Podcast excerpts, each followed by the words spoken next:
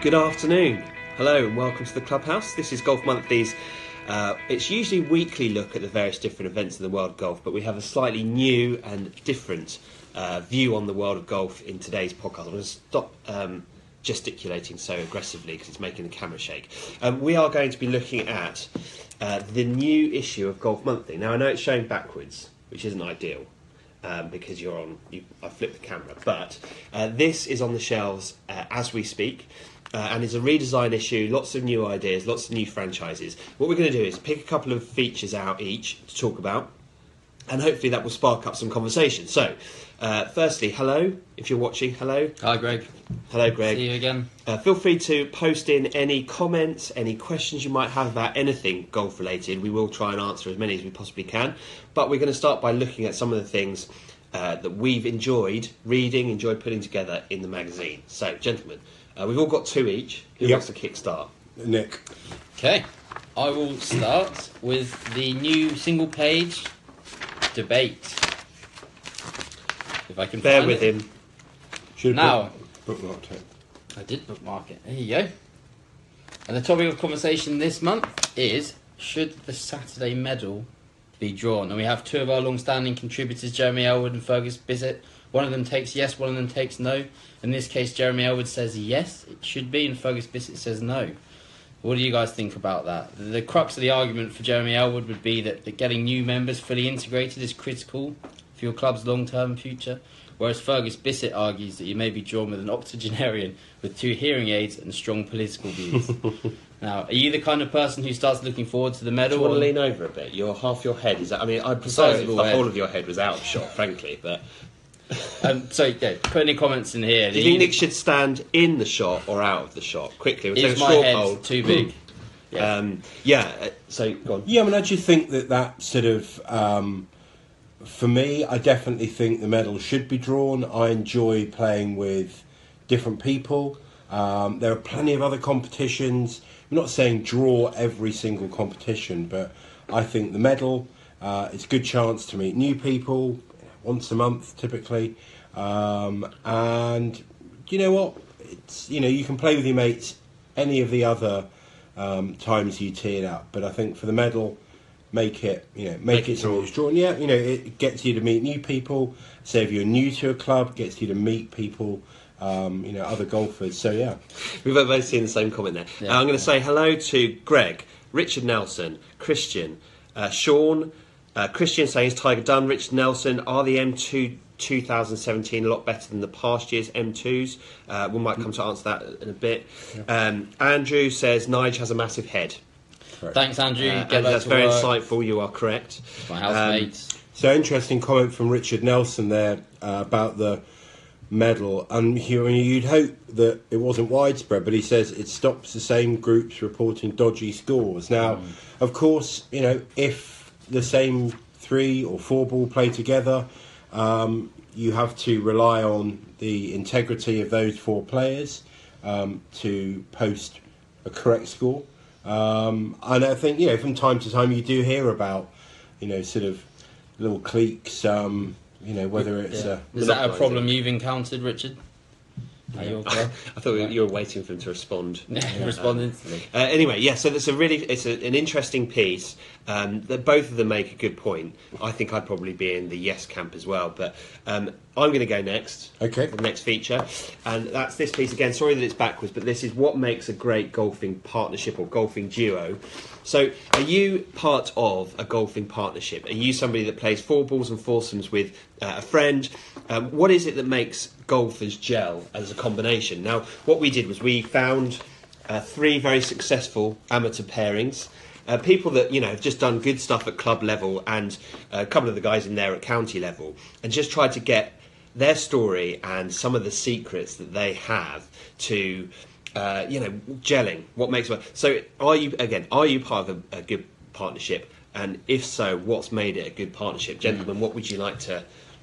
I, I, inter, if my ideal partner would be someone who can take a joke after a bad shot because I'm very much someone who likes to keep that light-hearted feel going throughout the round. I don't want someone getting angry with me or giving me the cold shoulder if I missed a four footer. Not that I would miss a forfeited. No, you wouldn't know. actually. If I shank an iron shot, might be more appropriate here. Yeah. Uh, so, Tappers, I know you're very much in the other camp here. So, who do you look for? What, I like don't think I'd like to. at me I don't think I I'd, miss. I don't think I'd like to be partnered with you in a serious competition. No, I'd- just no, put well- too much stress on me. I feel like I was letting you down too often. Um, yeah, I mean, do, do you think long hitters should play with? Do you think a longer hitter is suited to play with a shorter hitter? Do you think somebody who's steady should play with somebody who's a bit of a Yeah. birdie maker? Yeah. Um, it's those sorts of questions that we're trying to answer. In And, this and I piece. don't- it- it's got to go way beyond golfing ability as well. It's got to be about that team dynamic, the ability to know when to say something and when not to say something. If I tell you that in the foursomes uh, competition at my home club, um, my partner and I, when we stood in the first tee and worked out who was taking odds, who was taking evens, we picked on which holes um, were more suited to his very destructive snap hook, where we thought we could get away with that, and that that influenced our um, our sort of decision making. We did very well to take it all the way to the 18th. Matt say. said, as long as you know your partner's strengths and weaknesses, you will be okay. A, Yeah, it, and that's point. why it's important to sort of understand, know your partner a bit. Um, Jack, so give us a smile, Nigel. I don't even know Jack. Hi, Jack. How are you? Um, uh, Paul, myself and my partner aren't very successful. Alcohol tends to play its Mm. part in that, uh, but we do have lots of fun.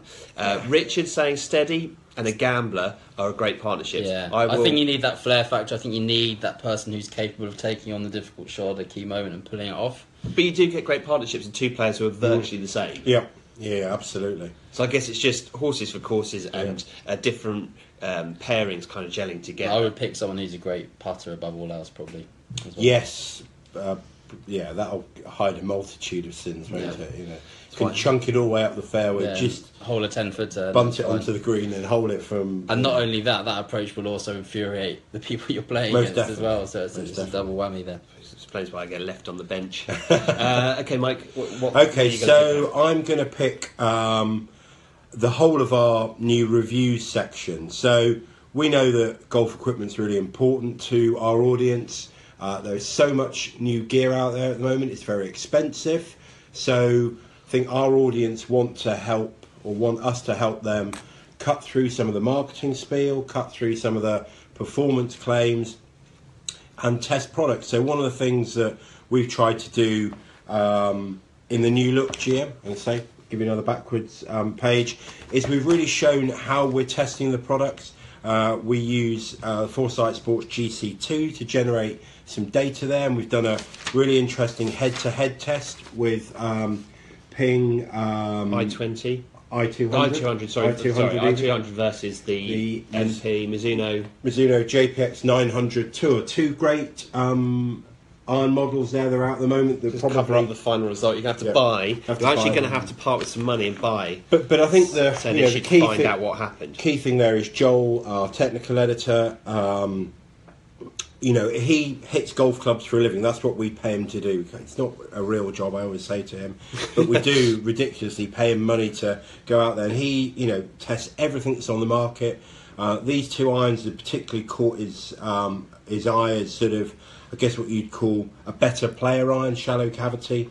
And he's gone through and he looked at everything from the feel and sound, the forgiveness, ball flight, over, overall appeal, the looks of the clubs as well, and then has also say tested everything on GC2 to get you know some of the key numbers there: carry, launch, peak height, spin, ball speed. What golf clubs would you like us to test Yes. and compare? So we're going to be doing this feature in every issue going forward. So looking at uh, two of the key models that are currently on the market and putting them head to head against each other. What would you like to see us test against each other? Tell us what you'd, you'd like to see. There's a also a lot of new elements on these pages, a lot more data as well than before to give Yep. you guys sort of a, real clue as to how these clubs are performing and, and to prove again that they have actually been hit by Joel, who tests every piece of equipment in the magazine. One, one thing I would say about that particular category of golf club, the sort of I two hundred, I think you describe it as the muscle back. You know, the people who, Yep. who want a traditional looking iron but also want an element of forgiveness. One mm-hmm. thing I've noticed over the last few years is how forgiving golf clubs like that now are. So all of the manufacturers across the board, from TaylorMade mm-hmm. to Mizuno, all of them, they've managed to pack in an awful lot more Forgiveness, forgiveness yeah. into really traditional looking irons than you might have seen even five years, even three or four years ago, Yeah. you'd, you, would be surprised. That's what I'm saying. I'm not saying you need to go out and buy a set. That's down to you. Yeah. What I would say is they're all much more forgiving than they used to. And I think that's right across, you know, the board. All golf clubs where the manufacturers can make improvements these days. You know, they are limited by the rules of golf in terms of uh, trampoline-like effects of face, head size, shaft length. Um, so getting distance gains is difficult, but improvements in levels of forgiveness—that's where they've been able to work really hard. And that whether that's drivers, um, metal woods, uh, or, or irons, they're a lot more forgiving, which is very good news for all of us. Anything you want to add? I, I, I will like to talk about this hot topic. Uh, it's, it's a new thing we're doing now. Is each issue we are going to be discussing a hot, giving some analysis on a hot topic. So this is the topic is selected very very late in this production cycle, so it's relevant when it comes out. And this month we've gone with: Are we in a golden era for English golf? Now, I would say that we are. Others would contend that we're not. But when you look at the, the world rankings, I think we have 12 players within the top 65. Mm-hmm. And I would ask you guys, I asked this question on the Facebook Live on Monday, out of Chris Wood, Matt Fitzpatrick, Tommy Fleetwood, Andy Sullivan, Danny Willett, and Tilhan, who will be highest ranked in the world at the end of 2018, not 2017, 2018? Matt Fitzpatrick. Tuppers? Danny Willett. Danny Willett, interesting. See, I would. I think I bet on all of those and more besides at the Masters. Yes. so, uh, but do you? Th- wh- why? Why would you say Fitzpatrick? Because you're both very quick to say that, and a lot of I people. didn't say sorry, Fitzpatrick. you said No, that. not that a I lot of people don't are think he's quick very to say. Matthew Yeah. Fitzpatrick. James saying Tommy Fleetwood. He's now I've got to say, in the world. he isn't has had an incredible run. Pretty much ever since uh, he finished his um, year as Golf Monthly playing editor, his uh, performances have moved on to a, to a new level. But he is so good at driving, and I think that's a real key in today's sort of golfing, professional golfing landscape. And he hits an absurd amount of greens in regulation. I think there was a tournament recently where he hit 90% of greens in regulation. Shot 63 in the final round the other Stat day. Stat attack. He's finished top 10 in six Yeah. tournaments since November. And I think I remember when we did some instruction pieces with him, he was always saying that his weakness was short game. I think obviously he's in a good run of form, you know, chipping, putting, and that's then converting all those chances hmm. that he that he sets up. But he is I, I just I just like Fitzpatrick. That I think he's a very very steady performer. I don't think you're going to get those peaks and troughs with him. Matt Holbrook has said Thomas Pieters. He's Belgian. So I don't think he qualifies as part of the uh, new golden e- age for English golf. Ah, no, but would you say is- Thomas Pieters would be ranked above those um, six guys at the end of next year? I would say that. Yeah, you're a big Thomas Pieters. I like fan, Thomas aren't Pieters. you? As Tapper says, I do have a poster of him on my bedroom wall. You do. Yeah. Yeah. Um, I would say so, just purely because he hits it so long and he's got such a good short game. Whereas I see some holes in these these other guys' games, but for me, I think that someone like Hatton's got a little bit a little bit more flair than a Fitzpatrick. I think that might stand him in decent stead. And I think the fact that he's performed so well at the Open and in America shows how versatile his game is. But back to Fleetwood for a second. I personally believe that driving is the most important attribute in today's game, and that is why he's got a very good chance of, of breaking the world's top ten because he's so good off the tee. I don't know if you guys would agree Um, with sorry, that. just to just to return for another plug for this issue. The reason that you should buy this issue, the reason that you should read this feature, uh, is because Fergus Bisset interviews uh, Nigel Edwards from Yep. uh, the England Golf. England Golf. who is Yeah. who's been captain of the Walker Cup. And he's the person that offers a fantastic insight into why these guys are now able to reach the very top of the world rankings. Because people from this, the British Isles, have always been capable, of, have always been very talented golfers. We've mm-hmm. always had talented golfers. The difference with this generation is they're capable of winning on a very big stage. You've seen it with Danny Willett. You've seen it with Matt Fitzpatrick, who won the DP World Championship. Chris Wood won the BMW Championship last year. Mm-hmm. Hatton won the Alfred Dunhill talented golfers from England haven't always won at the very highest level. Nigel Edwards in this feature tells you why, and that's a very good reason why you should buy it.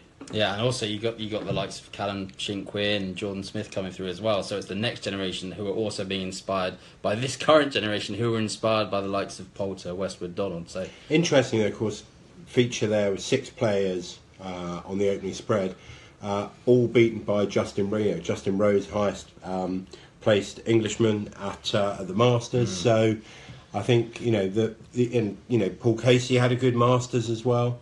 You know there is there's Yeah. a lot of talent, and I think it also probably asks the question why. And I know there's a lot of um, debate going on in Scotland about why Scotland aren't producing enough, you know, sort of golfers who are, you know, who are really making their mark on, you know, on, on tour. Come on, Um, Scotland. What's going on? you know, home of golf. Um, you know, the more people play, I think you know it's more of an everyman sport up in Scotland. You know, you should have more people coming through. It's not just, you know, perhaps south of the border. It's a little bit more, you know, sort of middle class, bit more elite. But Do we you know why that? Is there any kind of reason as to why? What as to why they're not performing Why- at the moment? Scotland isn't? Well, kind th- of th- got I've got to say that there's a lot of talk about the sort of coaching system and setup in Scotland. Is it producing really competitive golfers? Um, Craig, Craig- saying no funding. no funding. Um, But yeah, Russ, I mean, Russell Knox, it's what- not all what- doom and gloom. Russell Knox is playing nicely. We've got the likes of Robert McIntyre coming Hello, through Nick. from the amateur ranks. Hi, Um, Nick.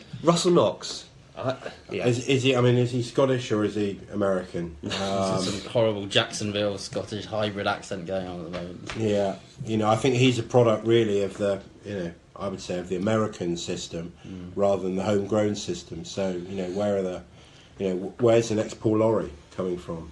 I'm moving on the conversation to the next feature in Golf Monthly that I'm going to show you, which is now about the evolution of the swing of Tiger Woods. And what we've done is we've taken Tiger's swing from 2000, the year that he dominated at the US Open at Pebble Beach, and his swing from the recent Dubai Desert Classic, the last tournament that he played in. Um, and are comparing the two. And what we are not trying to do, can I just say right now, is we're not trying to produce a sort of hatchet job on Tiger and explain that he's actually his golfer's game has fallen off a cliff. What we are trying to do is explain why he's swinging the golf club differently. So the back operations that he's had, the problems that he's had with his knees, how that's affected the actual dynamics of the swing.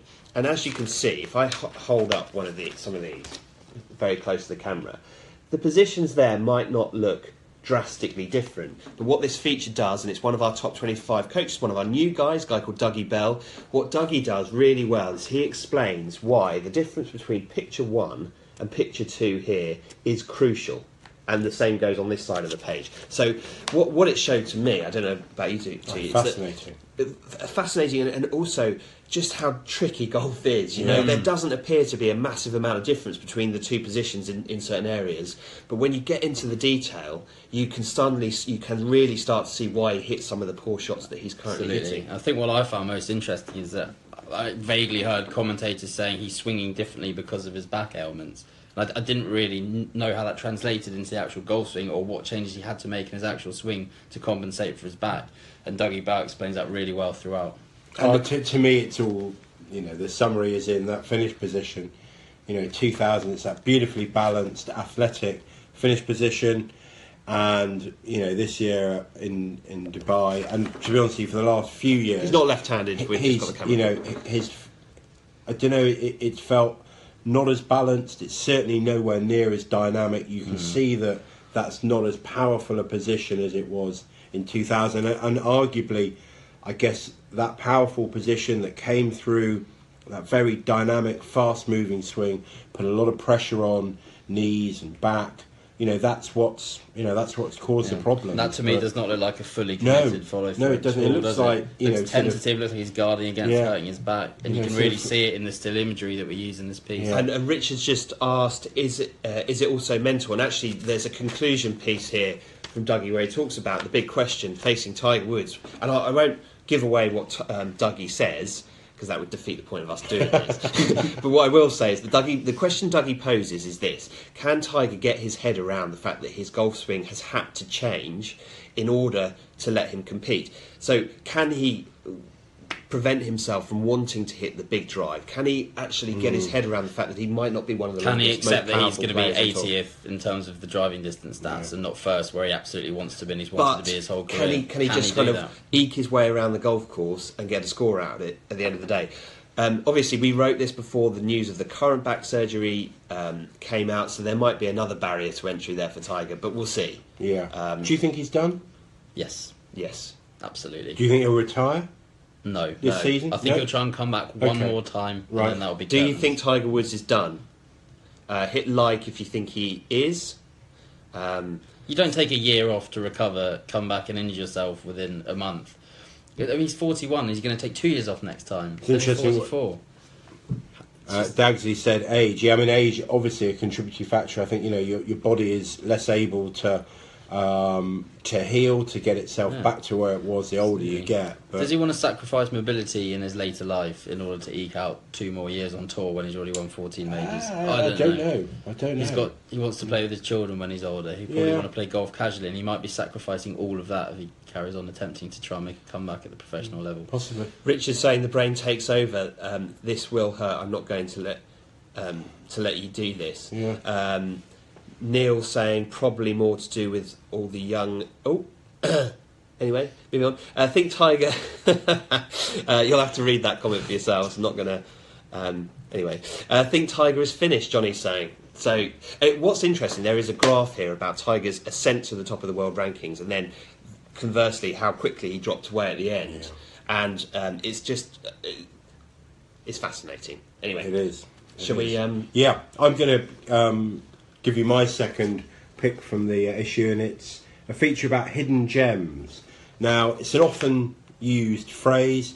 Um, sometimes I always think, oh God, you know, can we not come up with a different, uh, different, you know, word or phrase for, you know, hidden gem, something that describes the hidden gem. And actually, uh, we thought long and hard about it, and um, So what did we say? T- tucked away treasures. Yeah. Just doesn't quite trip off Roll the- off the tongue, trip off the tongue. But, Yeah. but certainly, this is a really interesting feature put together by Jez Ellwood and Rob Smith, who are two of our um, golf course perverts. Really, is the only way to describe them. Rob is played his 951st golf course yesterday, so he's closing in on a thousand courses played. Jez is up. he's in the- played all of our top 100. yeah, as has Jez Ellwood. But they've also, crucially, they played a lot of courses away from the top 100. So a lot of really affordable courses.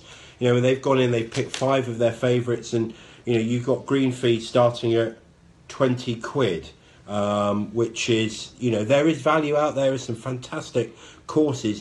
Of course, if you go and play courses that have hosted the Open Championship or the Ryder Cup or you know those famous courses in the Surrey Sandbelt, you you know you'll pay a handsome fee for it. But this is you know we really want to celebrate the fact that there are um, you know a whole host of courses up and down the country um, that you know are just you know are waiting to be discovered. So I really hope this feature, and we're going to be doing a follow up series as well in the magazine. Um, you know, a page every every issue, picking out some hidden gems that we really think are worthy of your attention. So it's really trying to. How much would you pay?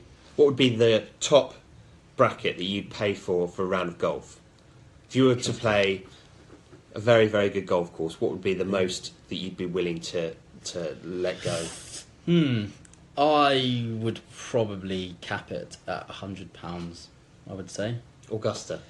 Okay. Basically, Augusta doesn't come into. Let's take Augusta here. off the table. Augu- Augusta's completely off the table. I'd pay any amount of money to play Augusta National.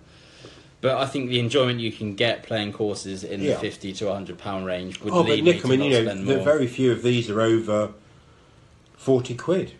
Yeah. You know, I mean, even you know, weekend rates. A lot of these courses are you know are fifty pounds, Yeah, if that. absolutely. So you know, there is there's value out there for sure. Oh, there's yeah, huge value out there. What about you? So, I, well, I'd say I think about a hundred pound marker is not not bad. I mean, for an exceptional golf course, I'd be Yeah. willing to push it a little bit more. Yeah. But And for, I think, for a you know, very good golf course, yeah. hundred pounds. But then for a not for a kind of a classic Yeah. English members golf club, I'd say around about the forty or fifty Yeah. quid mark. Yeah. You Yeah. know, would be fair. Yep. Uh, I'd, I'd be expecting to play somewhere pretty good for forty or fifty Yeah. quid. But What- but that's the thing. We have got a lot of great courses yeah, at that. and that know, this that feature just Yeah. illustrates that. It, it shows you just the quality of golf Yep. courses that you can play, even for twenty five pounds. Yeah. There's some in here that I'm looking at right now. They're on the sea. They're beautiful Oh, views. yep. They're only twenty five quid to play. There really is no excuse not to go and sort of um, broaden your kind of golfing horizons. Get out there and play some different places. Oh, uh, shout out there for Reigate Heath. I really like Reigate Heath. Yeah, it's a nine-hole course. Um, yeah, with That's as Paul. Paul says, with you know different teeing grounds. So when you go around for the second time, you tee off from. It often makes it a very very different hole, just changing the angle of the of the drive. But yeah, Reigate Heath is a you know is a great course. Yeah, I'd say definitely a, a hidden gem. I think when we did hundred hidden gems, we featured them. Um, Johnny's saying check Haywards uh, check out Epping, Yeah, Epping Golf Club in Essex. Haywards Heath. I Yeah, played Epping, yeah. Yeah, the only problem with Haywards Heath is you're likely to encounter Golf Monthly photographer Kevin Murray there with a large glass of Pinot Grigio. The Um, grandfather of the Golf Monthly But team. if you can, you know, if you can accept that, um, then yeah. Um, Paul saying uh, probably Beth that Mike doesn't remind us how much he paid for Pebble Beach. Nick, Nick Nixon saying, uh, speaking of affordable golf, uh, where are the best affordable memberships for golfers keen to play competitions, have a handicap, and otherwise be an active club member, Yeah. uh, but who need to get value from uh, a lifestyle that only gives them one or two rounds per month? Uh, best model he's seen for this is Mid Herts. Uh, one of Golf Monthly top 25 coaches, Barney Puttick, is the um, is the head pro at Mid Herts. Yep. I think when it comes to club membership, um, I think clubs have got to be really flexible because people do play different amounts. I mean, how many how many rounds of golf do you think you play a week? Let's get a sort Mm. of straw poll. I think in the Golf Monthly office, everyone's an active golfer, but people probably don't get to play more than once a week. So then you start doing the maths, don't you? And I know Yeah, that yeah. there's more to a club membership than just how many times you get to play. Yeah, it's an interesting discussion though because we've had letters in recently about from members who think it's slightly unfair that people who are non-members are getting preferable rates to them and they're only able to play once or twice a week. And it's actually cheaper for them to not be a member and take advantage of some of the rates that their own course is offering. So it's a really tricky balance to find, I think, with the And I think then it, at that point you have to put a value. You know, you have to put a notional value on what you know. What are you paying of your annual sub? What of that is to be a member of the club, Yeah.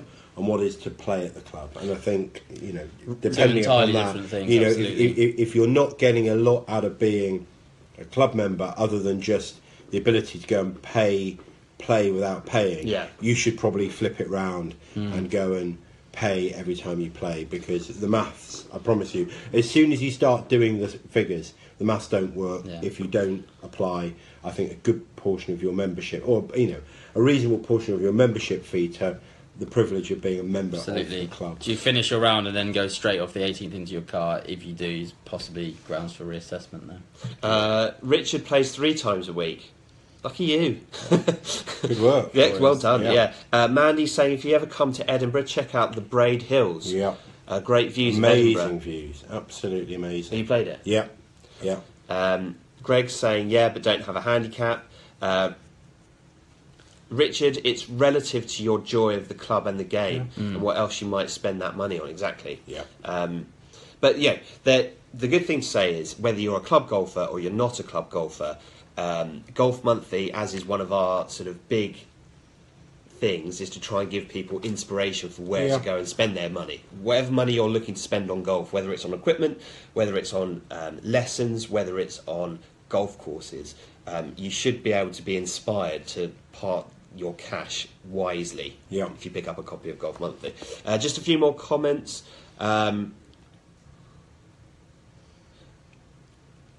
actually, might just leave it there. um, so yes, the this is the June issue of Golf Monthly. It is currently on the shelves And it- now. And it looks like that. you also there's a short game supplement that we produced in association with So King. wedge tips and putting tips. Um, it's been produced with the help of Mr. Tyrrell Hatton. Uh, I went out to Dubai to catch up with Tyrrell to get some content for this. Also, another shout out back to Barney Puttick because he also provides some of the um, instruction in here. So if you are looking to get yourself match ready for the summer, get yourself looking really sharp around the greens, then the supplement has everything in it you'll need, and then the issue should have um, some more entertaining stuff, some more instruction, more equipment, and as we said, the courses that you might want to, and be interested in playing in 2017. Gentlemen, anybody else got anything to offer? No. Let's get back to downstairs producing the next Yep, issue. absolutely. Indeed. Yeah. I think you'll really enjoy it if you go and pick it up. There's so many great features in there. So just go head down to your local shop, spend the fiver, and you'll have hours of enjoyment. Uh, just one final thing. Greg saying, where does Hideki play? Greg, I'm surprised you don't know. Surely you know the answer to that. anyway, thanks for joining us, and we will see you next time.